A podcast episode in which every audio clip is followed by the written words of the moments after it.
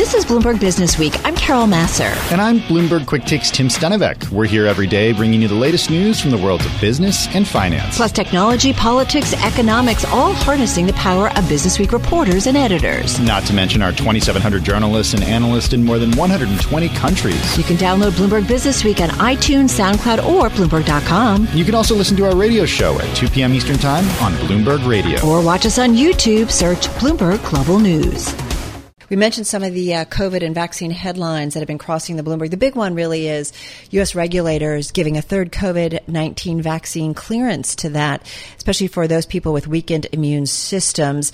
Uh, the authorization applying to both Moderna and Pfizer with organ transplant recipients or those whose immune systems are similarly compromised. So that's what's really being focused. Meantime, you've seen some of the other headlines about Australia facing its worst COVID 19 crisis yet, uh, the schools around the country trying to figure figure it out. Uh, voting in many cases to require masks for students and teachers. We're seeing that certainly in Houston, Chicago also taking steps. And we talked about what's going on in Belize, uh, one of the uh, Carnival cruise ships. So let's get our weekly Friday check on COVID and the world of medicine at large. Back with us is Dr. Ian Lustbader, clinical professor of medicine at NYU Langone, once, with us once again on the phone in Long Island. Uh, Dr. Lustbader, good to have you here. How's your week been? Okay, always a pleasure, Carol. Happy Friday. Welcome yeah. back from vacation. Thank uh, you. Very busy. Yeah. Well, why? Why has it been so busy? Well, the office is busy, and we're actually seeing a number of patients who've been vaccinated, including some staff uh, who've gotten Delta. So mm. we're definitely seeing those breakthroughs, and everybody is talking about the third vaccine, who's going to get it, and uh, and when. Well, so what did you make of uh, regulators coming out this week and, and giving clearance for some to get that third COVID 19 vaccine? I feel like it, there's going to be a fair amount of confusion here. Yes, I think this is the first step to basically everybody getting approved for a third vaccine. Mm-hmm. The immunocompromised patients are particularly a concern, and as you say, it's about two or three million Americans, and they can have solid organ transplants, kidney transplant, pancreas transplant, lung, heart transplant uh, and then uh, another group with uh, uh, immunosuppressant medications, uh, things like the anti-TNFs for inflammatory bowel disease and rheumatoid arthritis. All of those patients, to some degree, may have an, Ill- an element of uh, immunosuppression and immunocompromise. So the concern is in the patients with those organ transplants uh, they overall have a worse outcome if they get COVID. Mm-hmm. Two, they're not, they don't form antibodies as well because part of your immune system responds to the shots, and they also seem to lose antibodies sooner. So that group really has several reasons why a booster shot makes sense. Although we are seeing more people like healthcare workers who were vaccinated back in January who are losing antibodies and who are getting Delta. So my sense is that uh, this is the first group, and obviously it's being studied, but I suspect more and more people will have the option open to them. I do think that there's probably, you know, Ian, a lot of people listening to this conversation, and they have been throughout the week here on Bloomberg trying to understand. Well, wait a minute, how do I know when my immunity falls off? How does it work scientifically? Um, does it just drop off automatically? And I know there's lots of studies being out there of people who are being followed very closely, so that uh, you know our regulators um, know when we're going to need a booster uh, on a larger scale. But can you explain that a little bit for us? Yeah, so NIH certainly has a, a, group of patients they're following. Some of this data is from Israel uh, with Pfizer, and they were one of the first uh, back in November, December, maybe even October, to start getting the vaccines, and they're beginning to see more breakthrough and antibody levels drop. For most Americans, we do not necessarily check their antibodies, although I ha- I've checked uh, patients, for example, who are traveling, uh, who may be going to another country that requires it, and you can get a spike uh, antibody uh, uh, level. And I would say most patients um, have antibodies, but we don't know the exact number where they're vulnerable. People uh, can have no antibodies, and obviously they're unprotected. Mm-hmm. But even as the antibody levels drop, we think there's a risk. And Delta seems to be um, a little more resistant to the antibodies. So there are several reasons why Delta is not only affecting the unvaccinated, which is obviously uh, an epidemic in various uh, counties and states, but why we're seeing even vaccinated people now carrying it. Delta is able, because it has mutated, to escape some of the antibodies formed from the original alpha variant that we gave over the last six to seven months. So, do you think most of us will ultimately be getting a booster, I don't know, before the end of the year?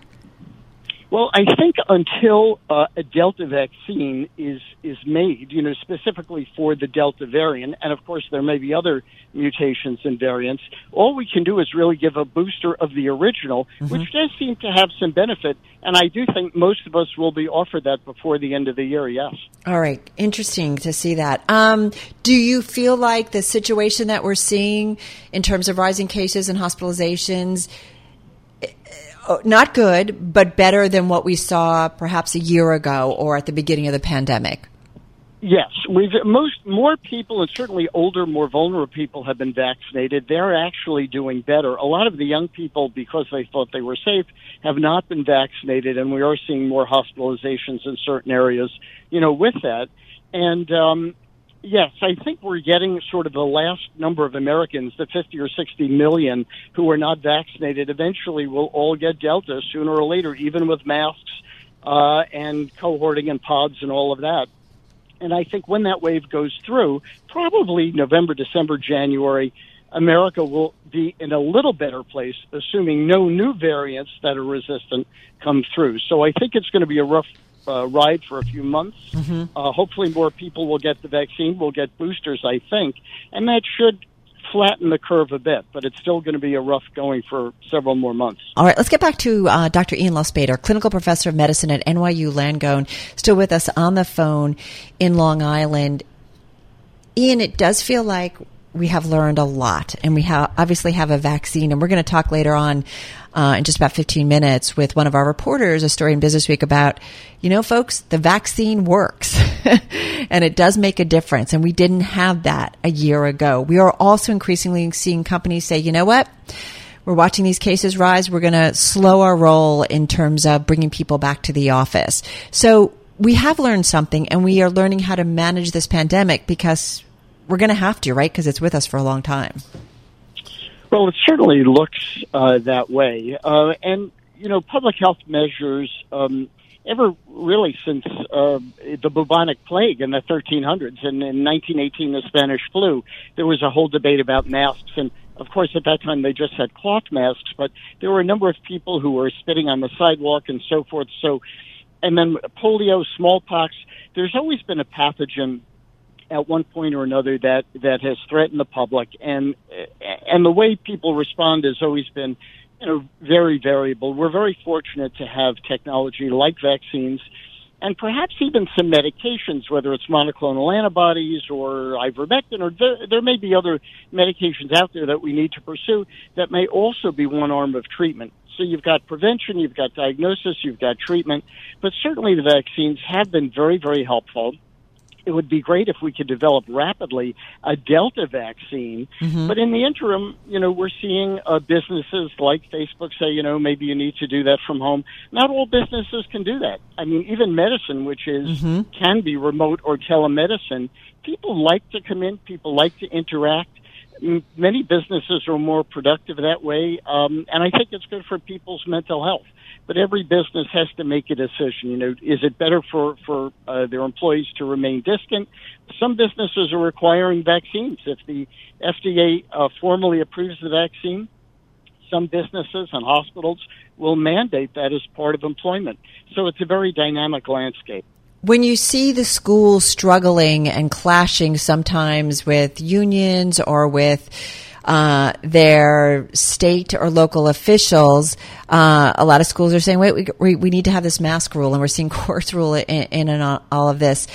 What do you believe needs to be done in order for schools to open up safely?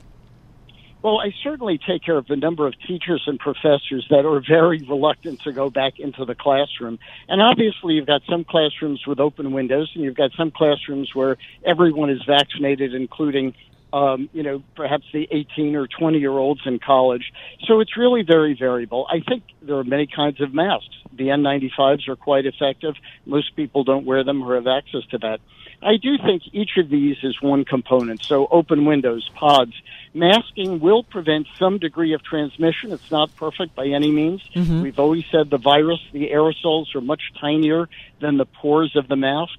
But I do think all of these things are an effort to make everyone feel better that they're trying to do something. That will probably slow the spread. Inevitably, the way most pandemics work is that eventually everyone gets exposed, which I think will happen. And so you want to be as protected as can be which certainly would be vaccinations at this point, although not perfect. And we need to look at other medications that may be helpful with treatment. Right. The FDA really needs to be more aggressive with that. Hey, real quickly, just got about 20, 25 seconds here. You, I've heard you mention a couple times a Delta vaccine. Is that likely before the end of the year? I don't think so. Okay. I think they're working on it. I think it's going to be easier to distribute the current manufacturing uh, of, of the first of the alpha, basically. Uh, eventually, we may need to do that, and I think it's good to develop that technology anyway. Well, always good to uh, check. I agree, and I think many in the medical profession would concur with you. Uh, Ian, thank you so much. Have a good, safe weekend. Dr. Ian Lustbader, he's clinical professor of medicine at NYU Langone, joining us on the phone in Long Island. And just as a reminder, global tracker that we have here at Bloomberg Virus cases topping 205.6 million, deaths passing 4.3 million, and when it comes to the vaccine, more than 4.6 billion doses have been administered. You're listening to Bloomberg Business Week with Carol Massar and Bloomberg Quick Takes Tim Stenovec on Bloomberg Radio. So I've been referencing this story as we uh, talked with Dr. Ian Lustbader over at NYU Langone. You know, amid all the headlines of rising virus cases and hospitalizations due to the Delta variant, it's very easy to lose sight of the fact that COVID vaccines are really working. That's a Business Week story now online and on the Bloomberg terminal. So let's dig into it with Bloomberg Business Week editor Joel Weber. He's with us on the remote access line in Massachusetts, along with Bloomberg News U.S. healthcare reporter Cynthia Koons. She's on the phone in New Jersey. And Cynthia, I want to start with you because you've been following this. Uh, I feel like you're on your soapbox a little bit, but in a good way.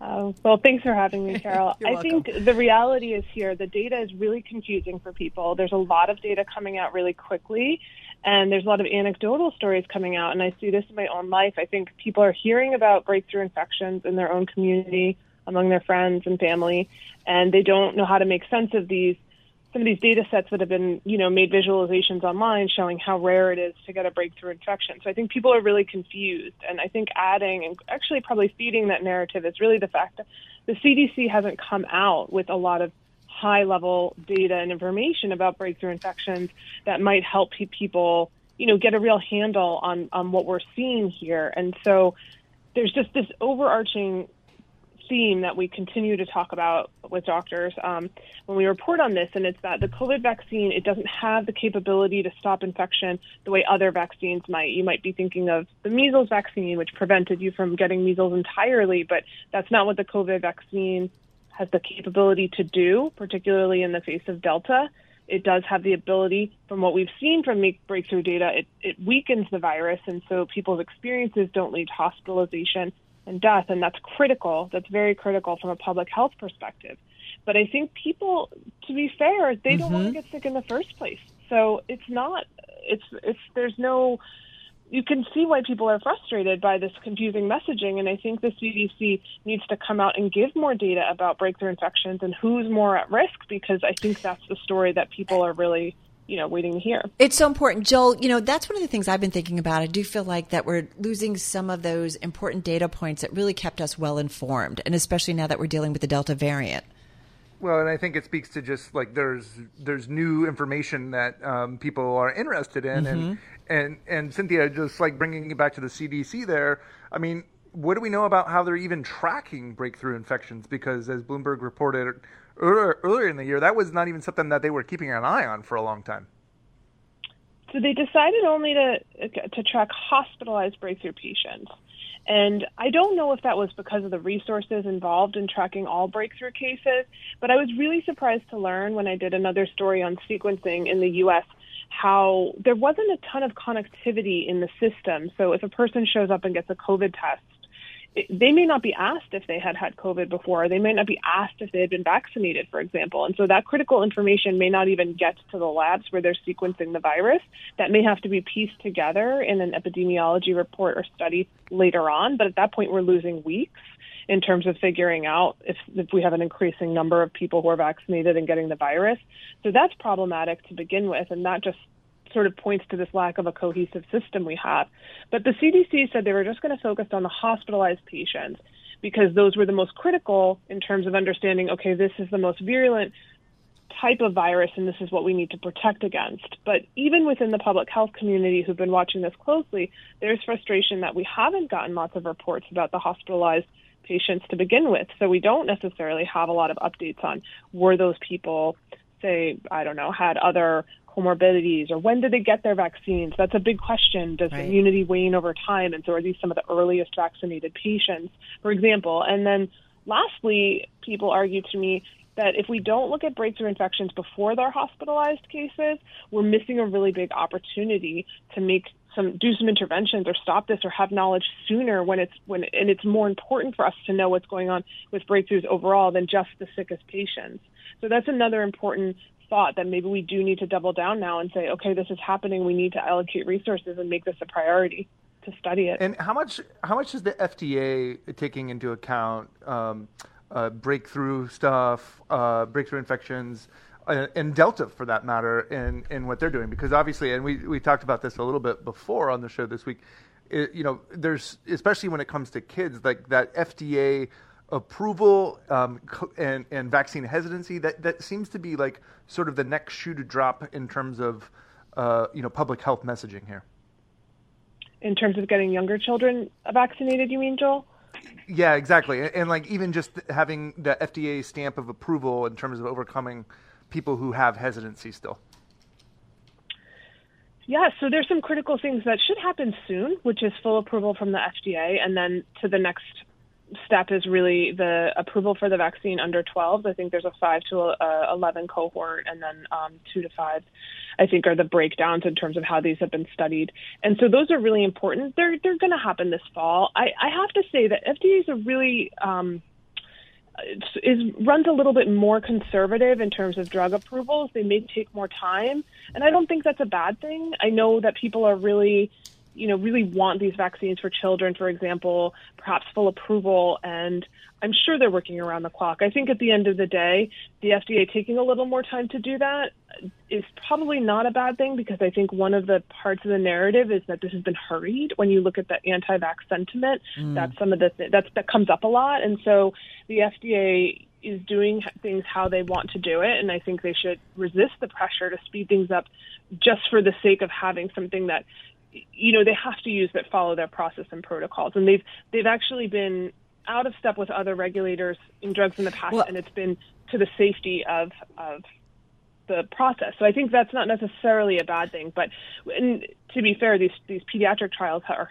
huge. So it's going to mm. it may be you know, a little bit longer before we get that data. But I think in the grand scheme of things, it is coming really soon. It'll be this fall. And well, so I think that is really a positive. Got to say, the last line in your story, and, and for those who might be hesitant about getting the vaccine, if you think it's been bad, it could get much worse. And you cite somebody, an immunology professor over at Louisiana State University uh, in Shreveport, who said, I would almost guarantee that we have more variants that come and they may be worse than Delta. That's why it's so critical to get immunized. I mean, if we don't get to herd immunity, the potential for it to get much worse is out there. And just quickly, um, Cynthia.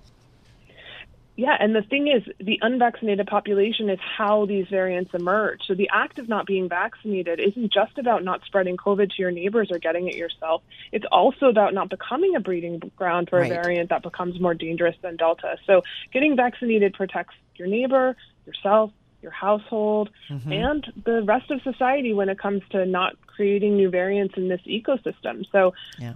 that is the most important thing we can do. It's the beyond masking and other things that we can do that are public health measures, but right. but as an individual, getting a vaccine is really powerful for preventing whatever is coming behind Delta. Yep, back to thinking about your community. Cynthia Koons, thank you so much. U.S. healthcare reporter at Bloomberg News. Check out her story on the Bloomberg and at Bloomberg.com. Joel Weber, have a good weekend. Editor of Bloomberg Business Week from Massachusetts.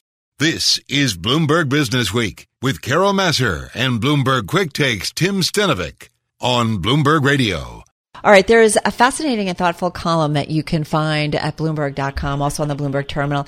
It asks a question What could possibly unite a drug developer with a manufacturer of electric cars? It's all in the narrative. So writes uh, Bloomberg opinion column that uh, our next guest, Max Nisen, he is biotech, pharma, and healthcare columnist at Bloomberg Opinion. He wrote it with our Bloomberg Liam uh, Denning, and Max joining us on the phone in New York City. Max, it's a great column. It's a thoughtful column, and it really does make make you stop and think. Tell us about the comparison of Moderna and Tesla. Sure, absolutely. So, you know, the, the obvious comparison is that both of them um, have, have added, you know, more than $100 billion, in, in Tesla's case, several hundreds of billions of dollars um, in value in a very short amount of time.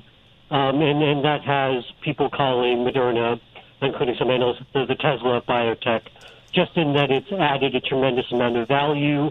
And yeah, um, and it um, it also is sort of being valued like a platform, not just for its enormously successful COVID vaccine, but for what comes next. So that sort of prompted us to take uh, a closer look at, at what sort of you can learn by, by looking at the two of them together. Well, for Tesla for a long time, I mean, we had so many conversations here on Bloomberg with analysts, investors.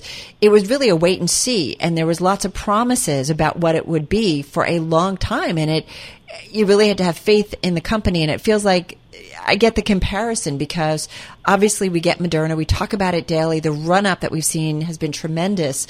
Um, a little bit of a pullback this week, but certainly a lot so far in 2021. And yet, it's it's got to be about more than just a COVID vaccine in order for those expectations to play out.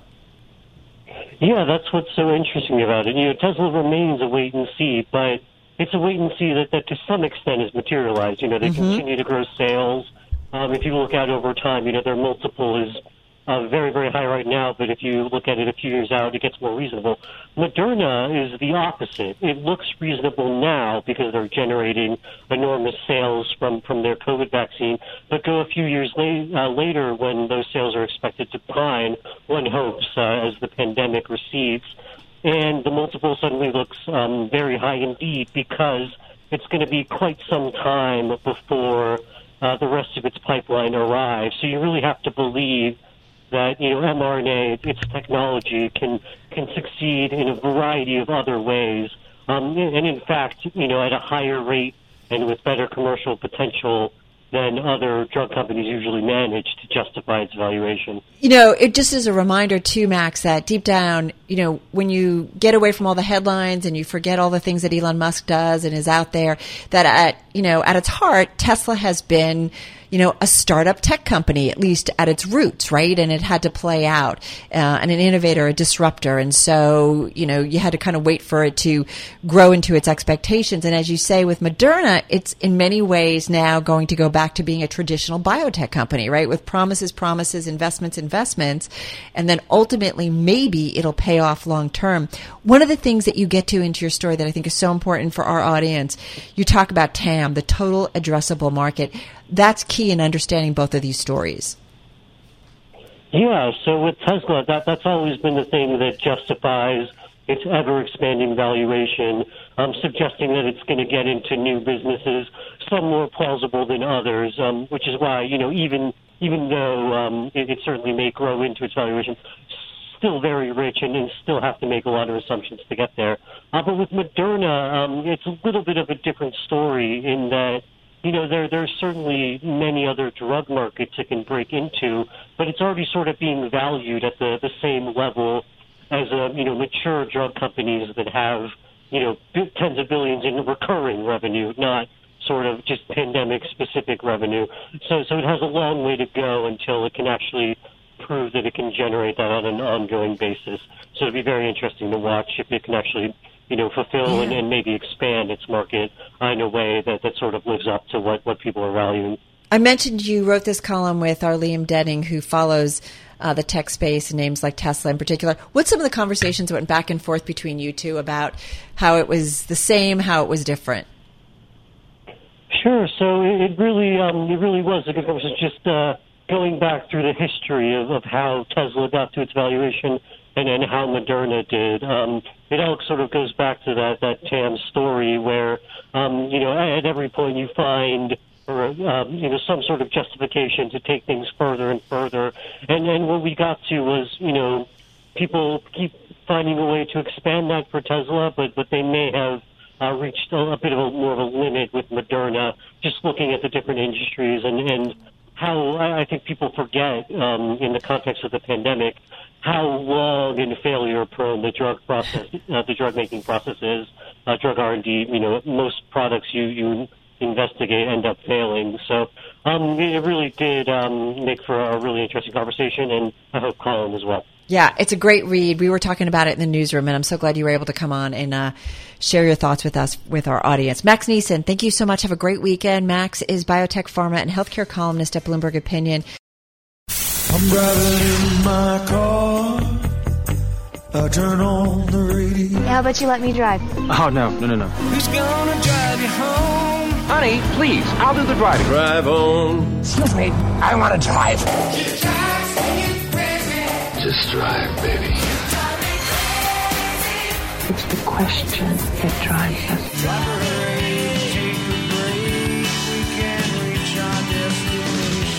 This is the drive to the close. That funky music will drive us till the dawn. On Bloomberg Radio. All right, TikTok. We're just about uh, 10 and a half minutes away from wrapping up not only the trading day, but the trading week. And we are seeing stocks bouncing around little changes, very tight trading range. It does feel like everybody's headed to the beach uh, for uh, the week and the weekend already. Let's bring in, though, Rebecca Corbin, founder and CEO at Corbin Advisors. Uh, they are a strategic consultancy and research firm. She joins us once again on the phone from Farmington, Connecticut. Rebecca, how are you? Where is everybody? Hi, Hi Carol. Well, hopefully on vacation. You know, we're essentially wrapping up earnings season, and this has been a tough year. Hopefully, they're taking a little break. Uh, if you work for Carlyle, you get the week off next week. So uh, nice. we're seeing that happen. We talked with them uh, this week. Nice. Um, nice human capital management story. Exa- right? Exactly. Hey, you are constantly checking in on what's on the mind of investors. Um, what are you hearing? Sure. Well, you know, heading into the quarter, a lot of optimism, big expectations for significant beats. Uh, that was handily delivered to them. We just did a pulse poll yesterday mm-hmm. of global institutional investors. Um, 50% more, uh, 50% are more concerned about um, COVID. Uh, they're raising Delta and Lambda variants, concerns around the you know vax-resistant population and almost 40 are more concerned around inflation than they were just a month prior. So, you know, there's a lot of um, sentiment. Obviously, we had very strong earnings. We had guides that were raised. Um, but heading into Q3 and Q4, um, there is a lot of concern heading into that with regard to COVID, inflation, other uh, supply chain disruptions still. Hey, wait, I want to make sure I understand this. So, this poll yesterday, global investors, you're saying that 50% are, are more concerned, more concerned are more concerned about. Okay, and 40% are more concerned about inflation than they were a month ago. Yeah, and last, last quarter, we registered the highest level of concern around inflation. Hmm. Okay. And I do feel like, you know, once we get through those earnings periods, everybody is a little bit lost, uh, especially because there are so many questions about COVID out there, what might be next for Fed policy. It's just funny, you know, markets like it when it's sure, right? When we're either gangbusters or we're falling apart because policy is then very clear. And that's not where we are right now. No, and I think we also, you know, we talked last time around the, the dynamics that are happening. Mm-hmm. We're seeing record levels of demand. There, there is yeah. no shortage of demand for product right now. However, one, one of the factors that is changing relative to what we were seeing is the consumer. And the consumer, as we saw, um, consumer sentiment plunged today to the lowest level since 2011. Mm-hmm.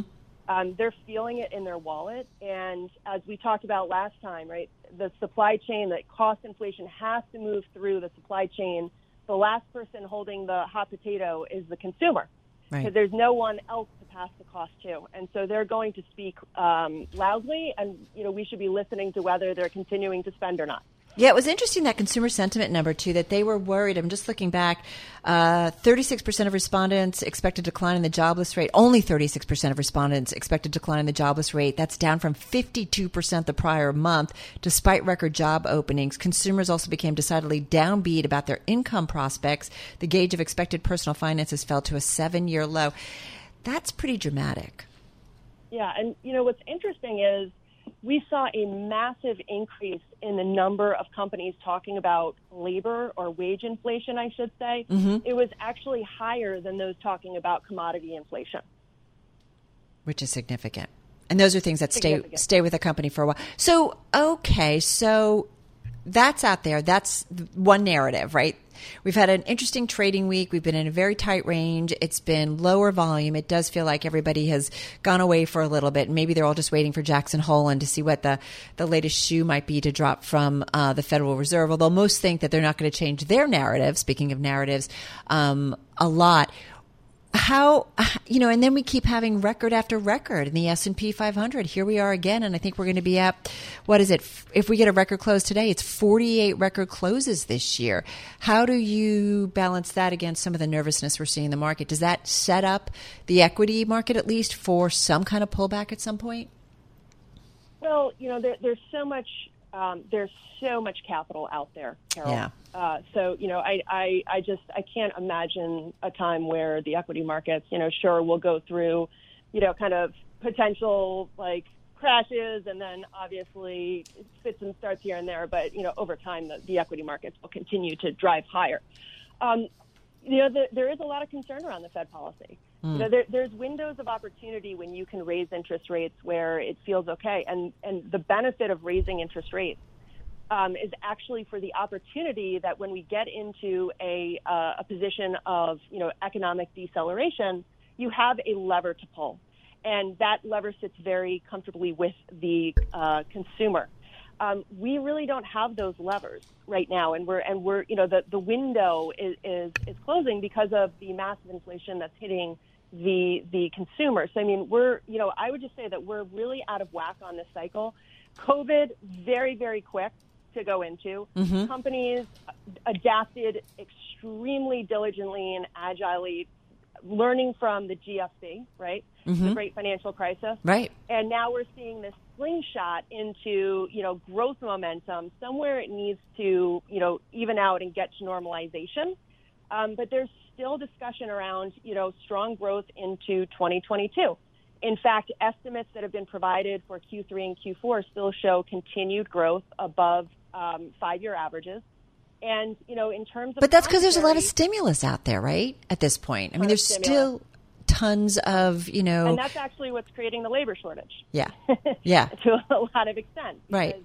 Um, you know, the the and and that's going to increase. So, you know, in terms of inflation, and we talked about this last time, there are going to be inflationary costs that are not transitory, and those are really going to be around, um, you know, wages, salaries. It is an employee an employee's market right now, highest lo- level of turnover um, ever recorded, and every single uh, company, you know, 82% of companies on uh, on earnings talked about labor issues. Yeah. No, it's really, you know, exactly. It's important. We keep hearing it. And, you know, this is why I think we're waiting to see some of the data points when we get into September, October, if the world reopens, if kids go back to school, if people who maybe couldn't go back to their jobs can now go back. Maybe we get to see some truer numbers and maybe those jobs get filled. But I guess time will tell, and especially it's a little tricky here with the Delta variant. Uh, having said that, uh, the outlook for next week, what are you expecting? Another quiet week at this point? Again, just counting down to Jackson Hole? Absolutely. I mean, earnings season is essentially completed. we do get from the we will hear from retailers, right? We'll hear from the retail sectors. Yeah, they're they're off cycle though, right? So they're kind of on their own cycle based on the the, the retail um, uh, segment. But you know, it, it is going to be quiet, and I think people are going to investors are going to digest this. Uh, you know, clearly with the with the raises and guidance, there is still confidence heading into the back half but margins are, are, are likely to be impacted. And so we're going to, you know, we're really going to see what happens with inflation as it works through its system and as those, you know, right. the, the, kind of buck stops here. I think one thing that we, we need to be um, looking out for is right. A, A, the margin, um, but B, okay. you know, sequential sequential growth or deceleration, not year over year. That's a good point because that makes a big difference because a year over year we know, or last year we know what was happening. Hey, Rebecca, have a great weekend. Rebecca Corbin, she's founder and chief executive officer of Corbin Advisors, joining us on the phone from Farmington, Connecticut. They are a strategic consultancy and research firm. Thanks for listening to Bloomberg Business Week. Download the podcast on iTunes, SoundCloud, or Bloomberg.com. And you can also listen to our radio show at 2 p.m. Eastern on Bloomberg Radio or watch us on YouTube. Search Bloomberg Global News.